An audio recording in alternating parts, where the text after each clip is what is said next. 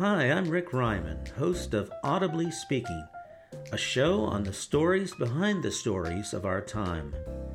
By sounding out on these stories, we give voice to them and hear them for the first time.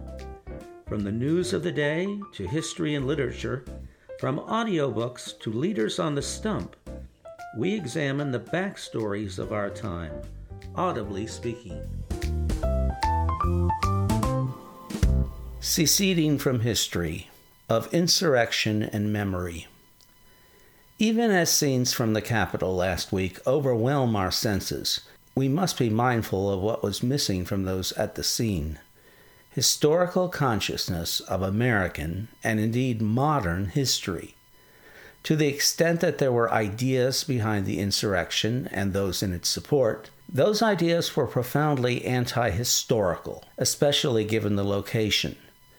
The seat of American government, its most important center, the legislative branch, covered by Article 1 of the Constitution, was the target. Its opponents, the stormers against the Capitol, were guilty of, among other things, profound violations of modern government, void of any fidelity to the foundations of civic order.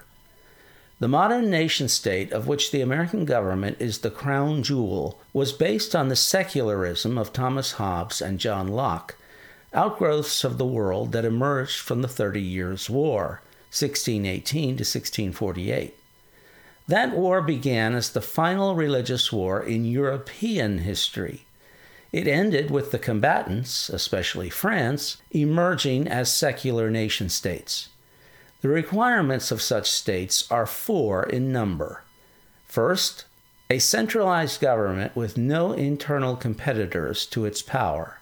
Second, a state with entirely secular goals, those of civil peace and prosperity.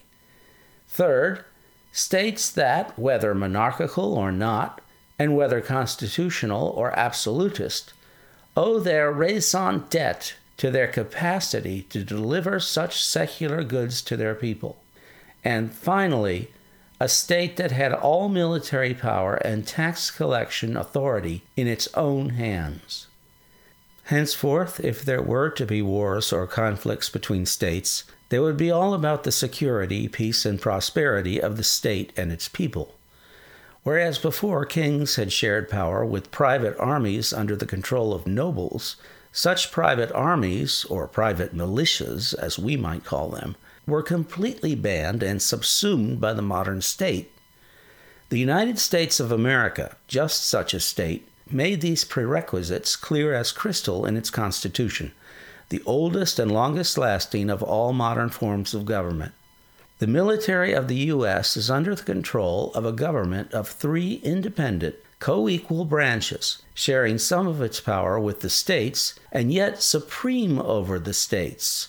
The latter question, decided by the Civil War and its resulting constitutional amendments, themselves part of the Constitution. Private militias are explicitly banned by the Constitution. Our government was no different in this one particular from that of the absolutism of Louis XIV, itself also a modern government, in which the nobility was a ceremonial decoration, not a rival power. The founders wrote in solemn Latin phrases of an imperium in imperio as a reductio ad absurdum, that is, the idea of a state within a state as a concept that at its core was both absurd and self contradictory.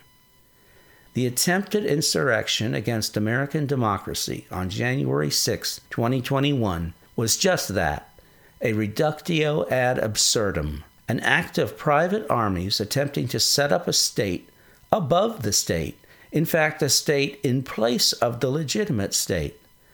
Private militias, inconsistent not only with our Constitution, but with the modern world itself, laid siege to the paladin or foundation of our republic, the Capitol itself, seat of the legislative authority enshrined in Article 1 of the Constitution. There was a reason that article came first in the document. It was also an assault on the popular Republican electoral system enshrined in the Constitution.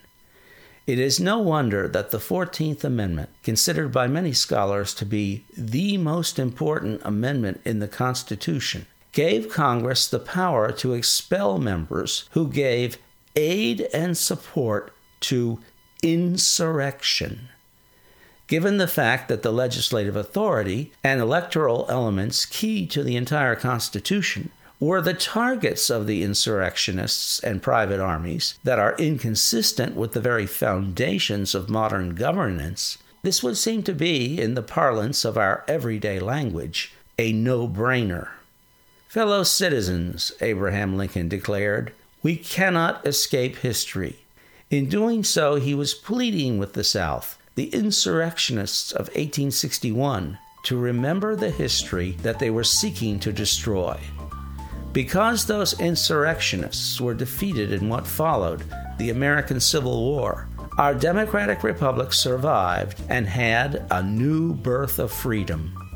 It is up to us, by remembering and observing the history that was so recently under assault, to remind our citizens to uphold and preserve that birth of freedom for ourselves and our children.